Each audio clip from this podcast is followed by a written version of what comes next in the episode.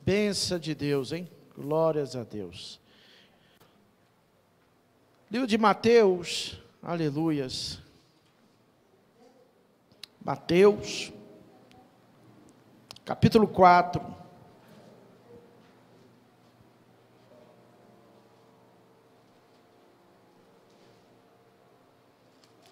Verso 23 e diante.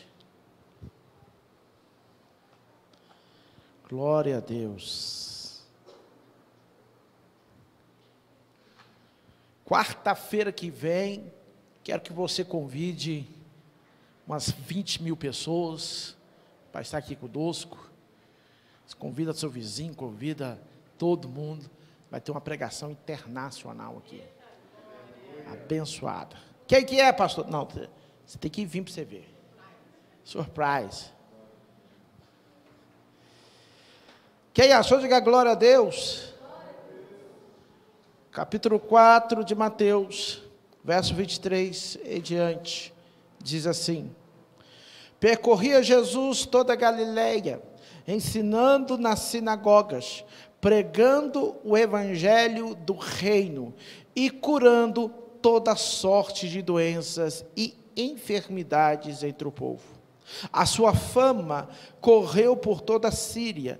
Trouxe-lhe então todos os doentes acometidos de várias enfermidades e tormentos, endemoniados, lunáticos e paralíticos, e ele os curou. E da Galileia, Decápolis, Jerusalém, Judéia e da além do Jordão, numerosas multidões o seguiam. Amém? Deus, aqui está a tua palavra santa e nesta noite nós queremos ouvir a tua palavra. Fala conosco, meu Pai. Fala com a tua igreja. Que a tua palavra possa penetrar nos nossos corações. Que a, o Senhor Espírito Santo possa ter liberdade de curar, de libertar, de edificar, de corrigir, de fazer com que a tua igreja, meu Pai, se renda aos teus pés. Abençoa o teu povo, abençoa a tua igreja, em nome de Jesus. Amém, queridos? Glória a Deus. Queridos, vemos aqui o início do ministério de Jesus.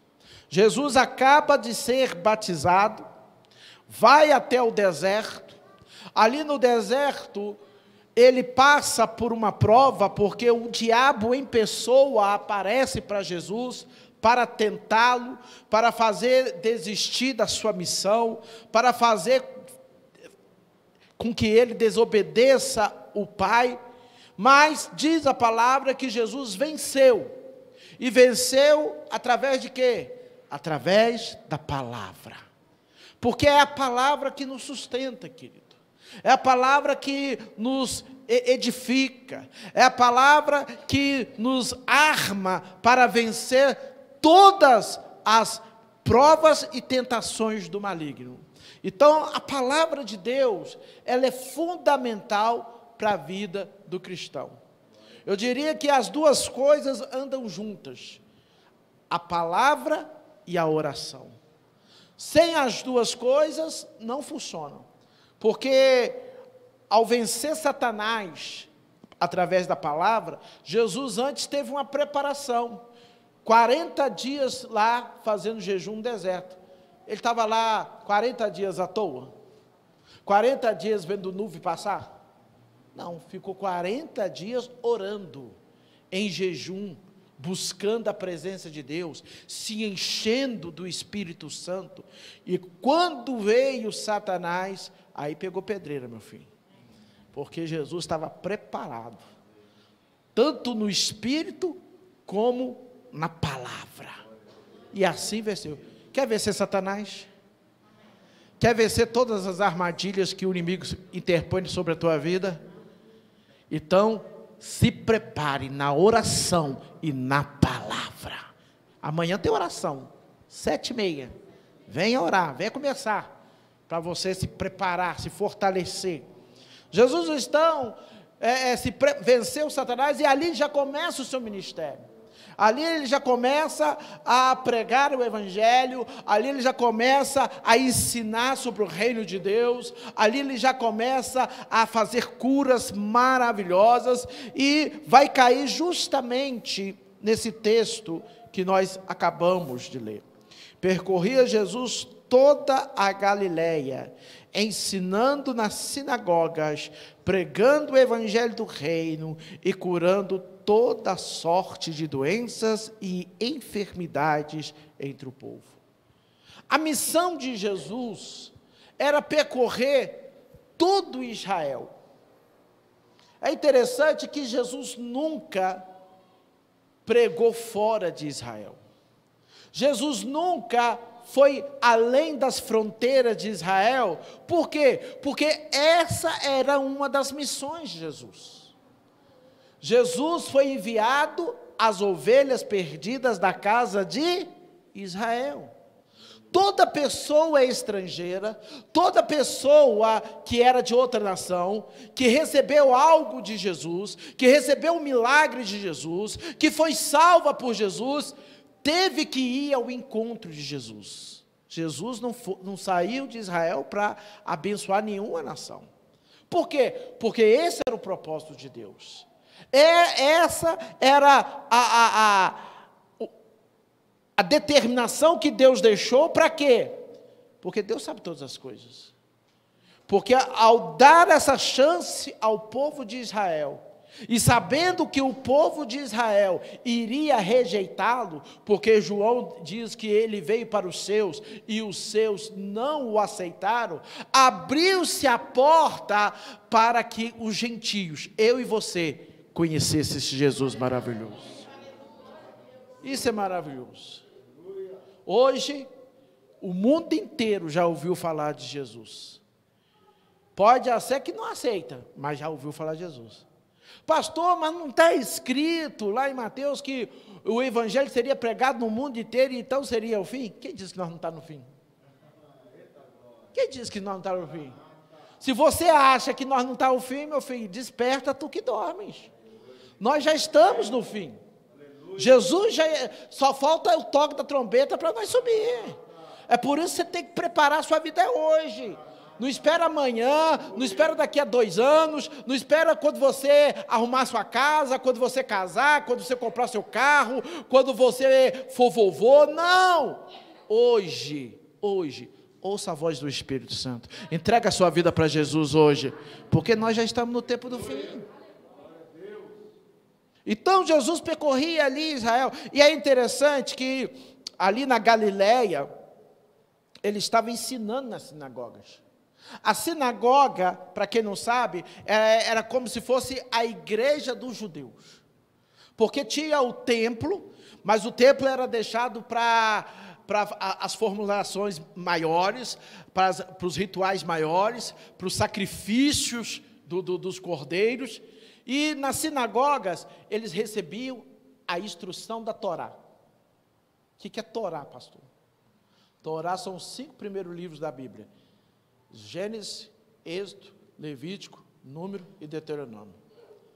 É os cinco primeiros livros, chama Torá, dada por Moisés. E lá na sinagoga era ensinado a Torá. Além da Torá, era ensinado também os profetas. Eles conheciam também da, das profecias, das profecias. Tanto é que em Lucas 4, verso 18, ao visitar uma das sinagogas, Jesus vai ler justamente lá no livro de Isaías, capítulo 61, que diz que o Espírito do Senhor está sobre mim para pregoar o Evangelho, libertar os cativos, abrir os olhos dos cegos e pôr os cativos em liberdade. Eita glória! Esse Evangelho chegou aí? Esse Evangelho chegou no seu coração? Você que era cativo, você que era cego, você que de alguma forma estava aprisionado neste mundo, Jesus te libertou. Glória a Deus por isso. Glória a Deus por isso. Então Jesus usava a sinagoga para ensinar. E é interessante que Jesus ensinava a, a escritura do Antigo Testamento, mas toda a escritura do Antigo Testamento fala a respeito de Jesus. Ao ensinar a respeito das escrituras do Antigo Testamento, Jesus estava falando dele mesmo. Jesus estava ensinando sobre ele mesmo. É assim que nós devemos enxergar quando nós lemos a palavra de Deus. Quando você lê a palavra de Deus, você não deve procurar ali na palavra de Deus, ah, deixa eu achar um, versículo aqui que vai fazer um cafuné no meu ego. Deixa eu achar um versículo aqui que vai falar que eu sou bonito. Deixa eu achar um versículo aqui que vai falar que eu, que eu vou ser próspero. Deixa eu achar um versículo aqui que vai aumentar a minha autoestima. Não, o Evangelho não foi para isso. O Evangelho foi para falar de uma pessoa, chamado Jesus Cristo de Nazaré que trouxe salvação para nossas almas. Então, quando você lê a Bíblia procurando Jesus, você vai encontrar Jesus. Você vai encontrar Jesus. Em toda a Bíblia. Em Gênesis tem Jesus? Tem Jesus. Em Êxodo tem Jesus? Uh! Super Jesus. O livro quase todo é, fala de Jesus. Levítico está Jesus e Levítico então, meu filho. Todo ritual levítico ali, descrição dos rituais, está apontando para Jesus. Números fala de Jesus, Deuteronômio, por aí vai, os 66 livros, ou já que estamos falando do Antigo Testamento, os 39 livros do Antigo Testamento falam de Jesus. O tema principal é Jesus, o, o ator principal é Jesus. Então, quando Jesus ensinava na sinagoga, ele estava falando dele mesmo. Ele estava falando para o povo abrir o seu coração. Ele estava falando para o povo abrir os seus olhos e enxergar que o Messias prometido, aquele que o Pai sempre prometeu desde lá de Gênesis, quando ele diz que haveria briga entre a semente da mulher e a serpente, chegou.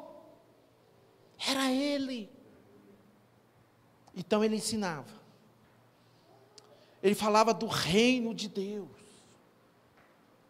É maravilhoso saber que o reino de Deus chegou, querido.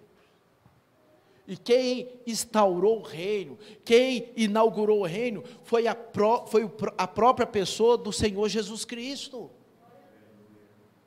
Por isso que lá no Evangelho ele vai dizer assim: o reino de Deus já está entre vós.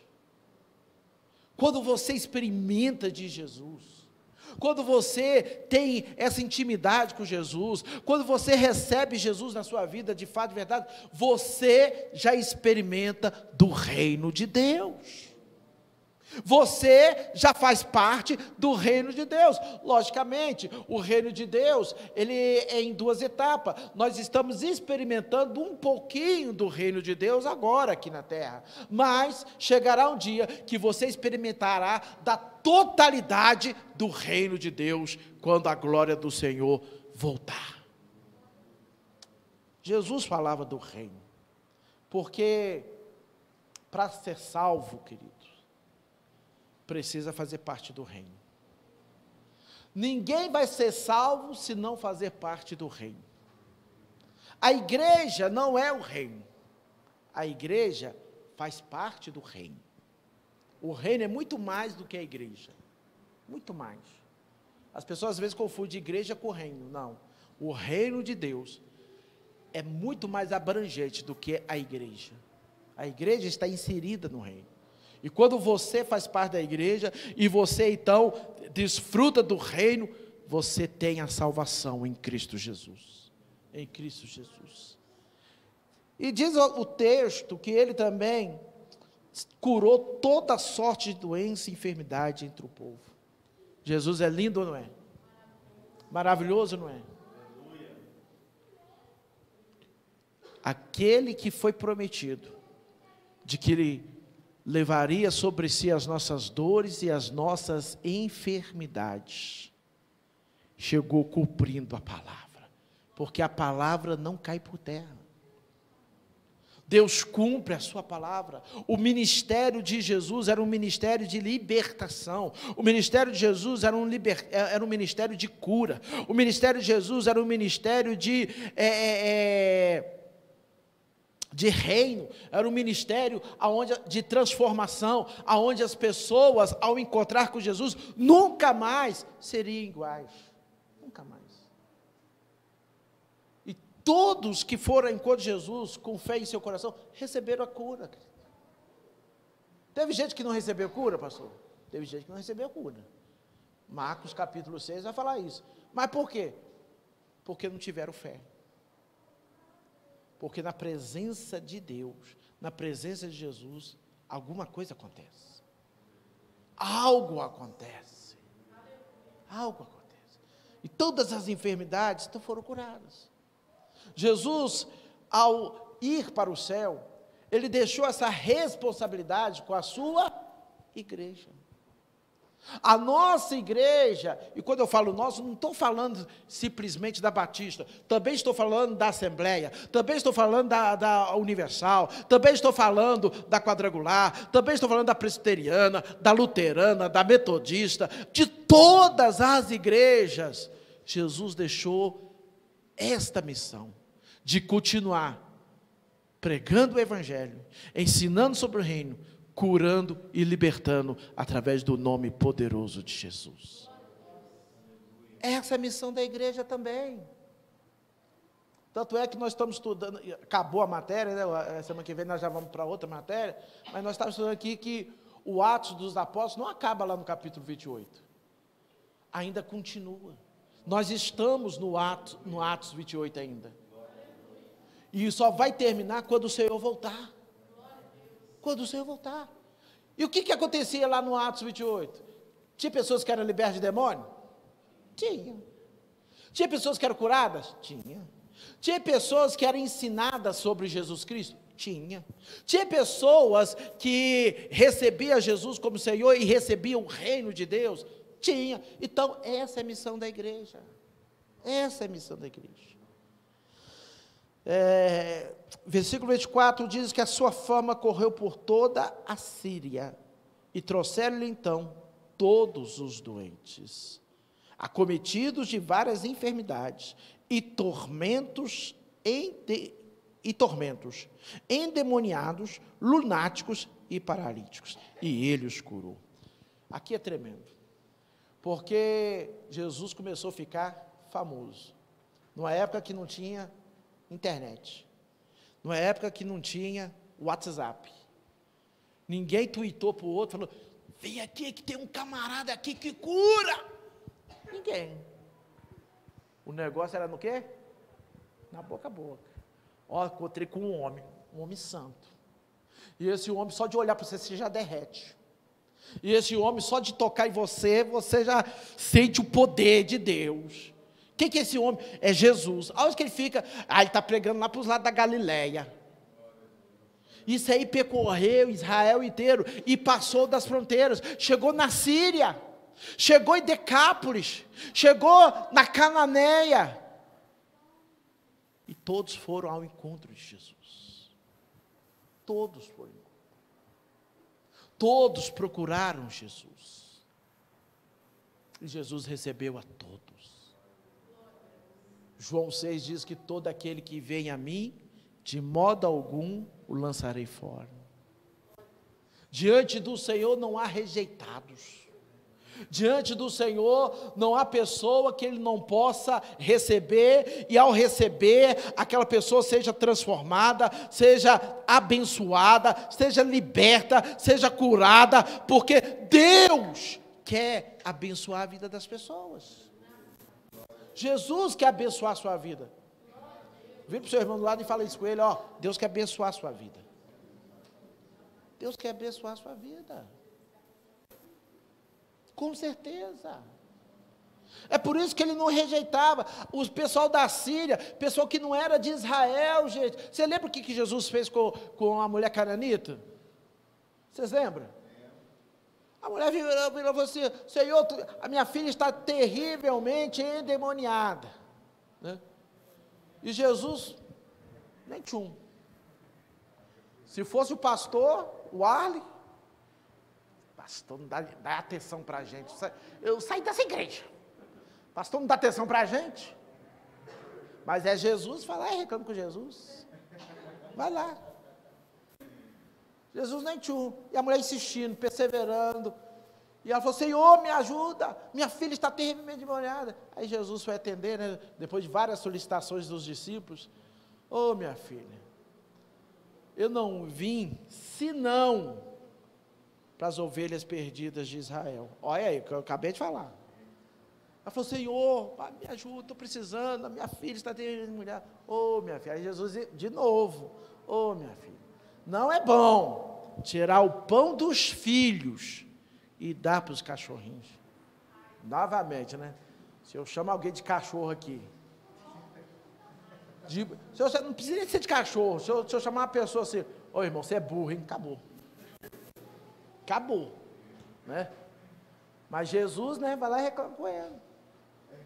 Jesus vira e fala, meu filho, não tem jeito. E aquela mulher, ô Senhor, mas até os cachorrinhos comem das migalhas dos filhos. É interessante que, Jesus, aquela, sabe o que aquela mulher quis dizer? Senhor, eu não preciso do pão inteiro.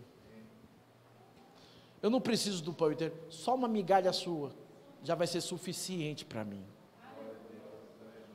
Hoje o nosso, nosso coração é tão corrompido que a gente quer o pão inteiro, uma migalha para nós não serve, né? É assim que nosso coração é. Mas aquela mulher, ela falou, só uma migalha, já me basta. Assim. E Jesus vai, aí nessa hora, eu, eu, eu imagino, eu sou meio é, é, imaginativo, viajante, né? Eu imagino que desde o começo, Jesus já estava segurando para abençoar aquela mulher. Desde o começo. É, sabe aquelas pessoas que fazem charminho, né? Jesus já, ia abençoar ela, mas Jesus queria ver até onde que aquela mulher ia. Aí Jesus vai. E quando aquela mulher falou assim, ó oh, Senhor, os cachorrinhos comem da migalha. Aí ele não aguentou. Eu acho que nessa hora ele não aguentou. Ô oh, mulher, grande é a sua fé. A sua filha já está curada. Eita glória. Porque uma migalha nos basta. Uma migalha. Então a fama de Jesus percorreu, as pessoas vinham e ele recebia. Agora, se os de fora vinham e recebia, e você que é de dentro? E você que é de dentro? Será que ele não vai abençoar os que já são dele? Se ele já está abençoando os que não é dele ainda, imagina os que já são dele. Então eu quero te dar uma palavra de ânimo nessa quarta-feira. Essa quarta-feira cansativa essa quarta-feira que o sol comeu na nossa cacunda, com força, e amanhã vai ser mais, é. Talvez você está desanimado aí, pensando amanhã tem mais, tem, tem mais, graças a Deus por isso, né? Mas eu quero deixar uma palavra para você: Jesus vai te abençoar neste dia, vai te abençoar nesta semana. Ele vai. Qual é a benção que você está precisando de Deus hoje? Qual é a benção? Põe na mão do Senhor hoje. Põe na mão do Senhor agora. E domingo, no mais tardar, no outro domingo, você vai falar, pastor, aquele dia eu estava precisando dessa bênção, eu pus a mão de Jesus, e você vai receber em nome de Jesus. Eu creio, você crê? Então pronto. E é interessante que Jesus curou a todos de, de todo tipo de doença, de todo tipo de tormento. E entre esses tormentos estavam endemoniados, lunáticos, o que, que é isso, pastor? Lunático? É doido, é? É quase doido. Hoje nós usamos lunáticos para significar doido. Mas naquela época, lunático era o mesmo que epilético. Tanto é que em algumas tra traduções aí está escrito epilepsia. Né? Epilepsia. E paralíticos. Né? Presta atenção que Jesus está curando doenças mas ele está também libertando pessoas de possessões demoníacas. Os céticos de hoje em dia dizem que não existe demônio. Os céticos de hoje em dia dizem que demônio era tipo de doença que Jesus curava. Não, não é. Se você conhece um pouco de Bíblia, se você conhece as Escrituras, você vai ver que não é. Demônios são anjos rebeldes que caíram da graça de Deus e hoje a sua missão, juntamente Satanás, é destruir a humanidade. Essa é a missão. Então ele estava lá endemoniando aquelas pessoas, acabando com a vida daquelas pessoas. E Jesus veio e libertou aquelas pessoas. Sabe o que eu aprendo com isso? Que diante de Jesus não tem enfermidade, não tem demônio, não tem problema que suporta o seu poder. Se não tem nada que suporta o poder de Jesus, por que, que você acha que o seu problema é diferente? Por que, que você acha que a sua enfermidade é diferente? Por que, que você acha que esse demônio que se levantou com a tua vida é mais forte do que Jesus? Quero dizer para você, não é. Não é. Jesus ainda tem todo o poder nos céus e na terra, e Ele vai te abençoar em nome do Senhor. Em nome do Senhor. E Ele os curou. E da Galileia, Decápolis, Jerusalém, Judéia e da além do Jordão, numerosa multidão o seguia. Jesus ficou tão famoso, Jesus ficou ali tão é, é, é, é conhecido, que as pessoas viam e formavam grandes multidões e o seguiam. E agora vai começar a pregação. Esse glória a Deus é de alegria ou é assim, meu Deus do céu? Ah, que bênção, que bênção, graças a Deus. Agora começa a pregação. Grande multidão o seguia. Queridos, nós vivemos um período da igreja em que muitos estão mais preocupados com quantidade do que qualidade. Porque, na verdade, quantidade preocupa todos nós. Preocupa todo pastor. Se eu virar para você e falar se eu preferia a igreja aqui lotada e falar com você, não, preferia não, eu estaria mentindo. Eu seria falso. É lógico que eu preferia que toda quarta-feira tivesse aqui lotado, tivesse gente até lá na janela, igual nos tempos de Jesus. Eu queria lotado até lá em cima. O dia que nós estrear lá em cima, quero tudo lotado também. Ué. Aqui em Piracema tem 7 mil. Eu não sou egoísta, não. Nossa igreja pode ter 6 mil, pode dar, deixar mil para os outros. Não, não, há, um, há um alvo pequeno. Né? Então, se eu virar para você e falar, não, não gostaria que minha igreja fosse cheia, não, eu estaria mentindo. Mas essa não é a minha preocupação. Essa não é. Eu já estou contente com você aqui. Eu já estou contente que você deixou o conforto do seu lar, deixou a sua casa. Hoje, talvez, você estava mais cansado que os outros dias, porque, como eu disse, o sol foi fustigante. Talvez você preferia ficar em casa, como eu também. Hoje eu andei que só Jesus. Eu, aí eu descobri o que, que Jesus sentia andar nesse sol. Lá, porque lá dos Quei, quem conhece os dias, Vitor conhece os dias, lá para o lado dos Quei, indo para Crucilândia, daquele trem lá tudo, a pé, entregando carta. Aí chega em casa, não tem carro, porque o carro está no mecânico. Aí tem que vir a pé. Eu, e aí você virar e falar assim, eu preferia ficar em casa hoje, que eu estou com a perna doendo. É. Mas o compromisso que nós temos com Jesus é maior do que o cansaço o compromisso que nós temos com a igreja é maior do que o cansaço. Então, talvez você também está meio cansado, meio fugado, mas você deixou o conforto do seu lar, você se sacrificou e veio aqui, então, glória a Deus na sua vida. O simples fato de você ter isso no seu coração, você já foi abençoado. Você vai sair daqui nessa noite abençoado pelo Senhor, tenho certeza. Você crê nisso? Tenho certeza.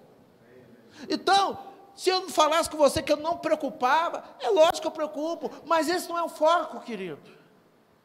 Eu não quero uma igreja gigante, aonde multidões estão aqui, apinhada de gente na janela, nas portas, gente lá em cima assistindo nos telões, gente em casa acompanhando aí no YouTube. Inclusive, eu sempre esqueço, é, compartilha aí no YouTube, dê o like para a gente alcançar um milhão de pessoas, glória a Deus. Todo mundo faz propaganda, vou fazer também agora. Mas sabe qual que é a minha preocupação de verdade? E é, e é a característica dessa igreja. Outro dia eu fui lá no, no aniversário de Cláudio, e o, o pastor lá falou que é, é, é a igreja de Cláudio, ela tem o seu DNA, ela tem a sua característica. Eu achei até bonito isso, e realmente é isso mesmo. Cada igreja tem o seu DNA. Tem igreja que é a igreja do louvor. Você vai lá, aquele louvorzão, aquela coisa maravilhosa, você chora, você arrepia, você, você berra, você baba. Eita glória a Deus. Uma coisa boa demais. Né?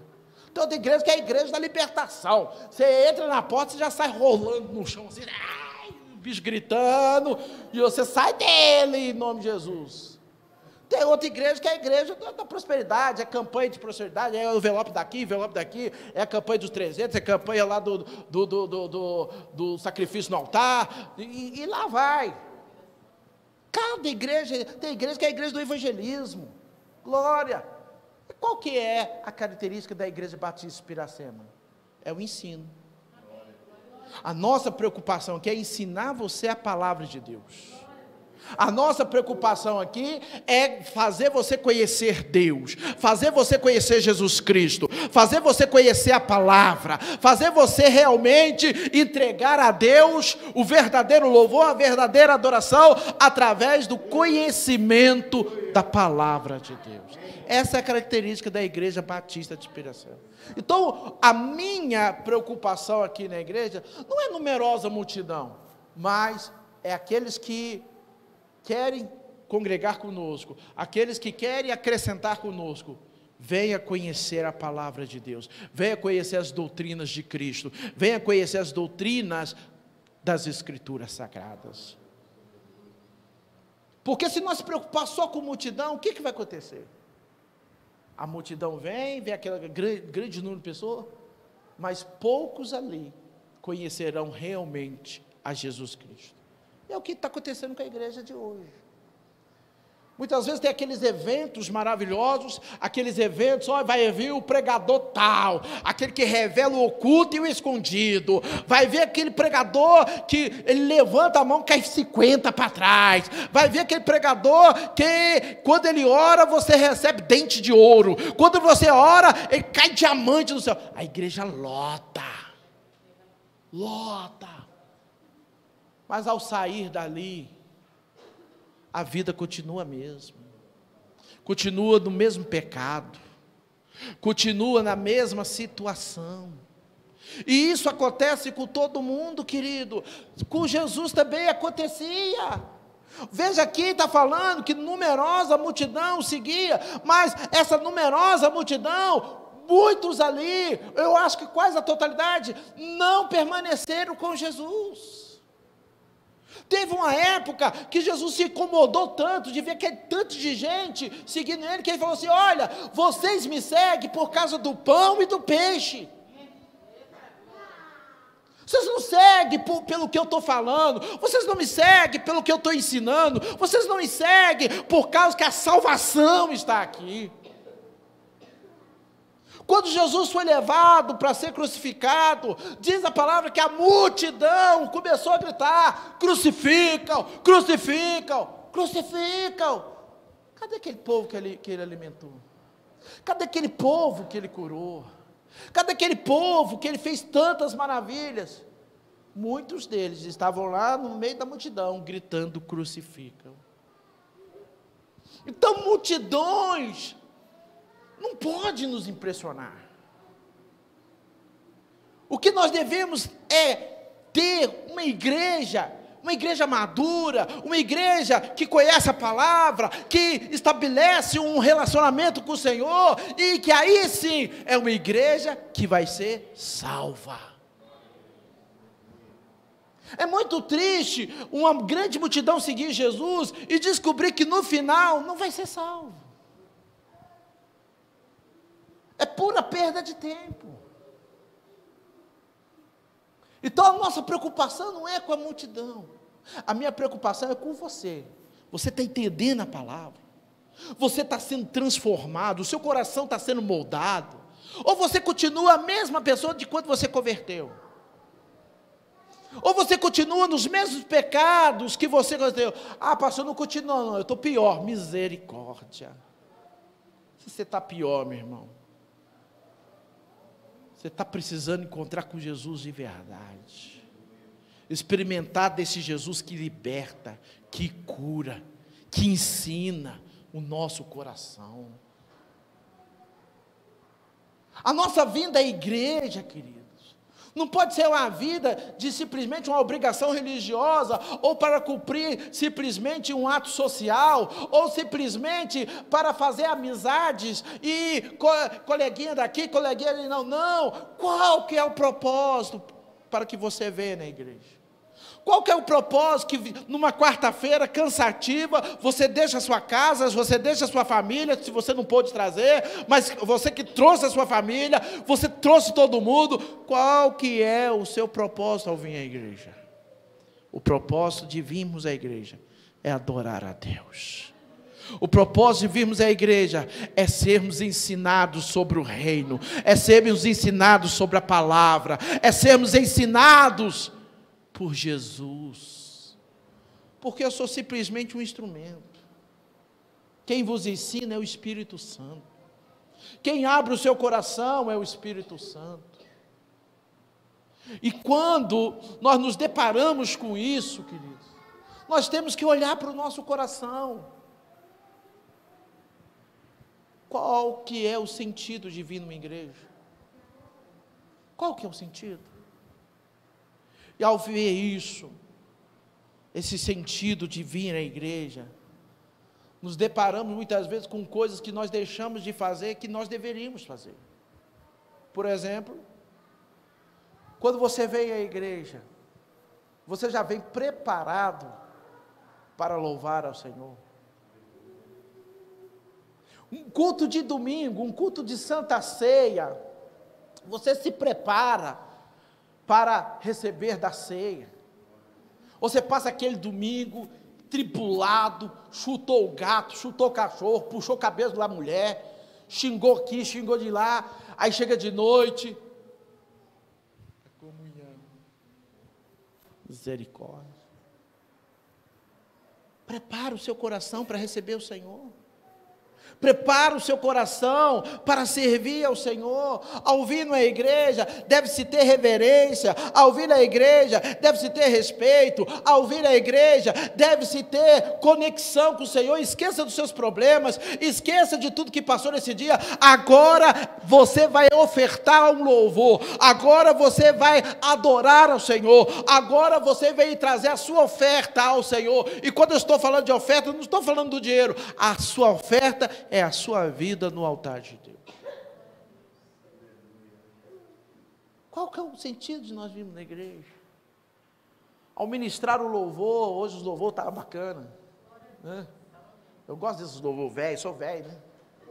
Estou na vibe da minha esposa. Divino companheiro no caminho. Eita voz abençoada.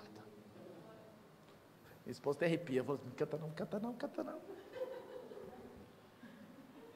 Mas esses hinos tocam no coração. E ao cantar, será que nós viemos ver aqui uma apresentação? Qual que é o sentido de um bando de gente estar aqui na frente, tocando, cantando, ministrando? Qual que é o sentido? Como diz um, eu já falei, mas vou falar de novo, porque encaixa muito bem no que eu estou falando. Como diz um ex-aluno meu, ai pastor, eu pensei que o louvor era só para encher linguiça até o povo chegar para a pregação. Misericórdia. Esse é o sentido do louvor? Não é. Você não veio ver uma apresentação. Você não veio ver a Aline cantando, o Sérgio tocando, os irmãos aqui fazendo mirismos, fazendo duetos. Não, você não veio fazer isso. Você veio entoar louvor junto com eles para adorar a Deus. É por isso que você veio, não veio para assistir um culto. Ninguém aqui veio para assistir culto. Nós viemos participar de um culto. É por isso que você, é importante você participar, você cantar, você louvar, se precisar chorar, chora. Se precisar dar uns glória, pode dar. Aqui é batista, mas nós gostamos de glória também. Se precisar, tá doendo aí, vai ali no cantinho, dá um berro. Glória a Deus. Pode, pode.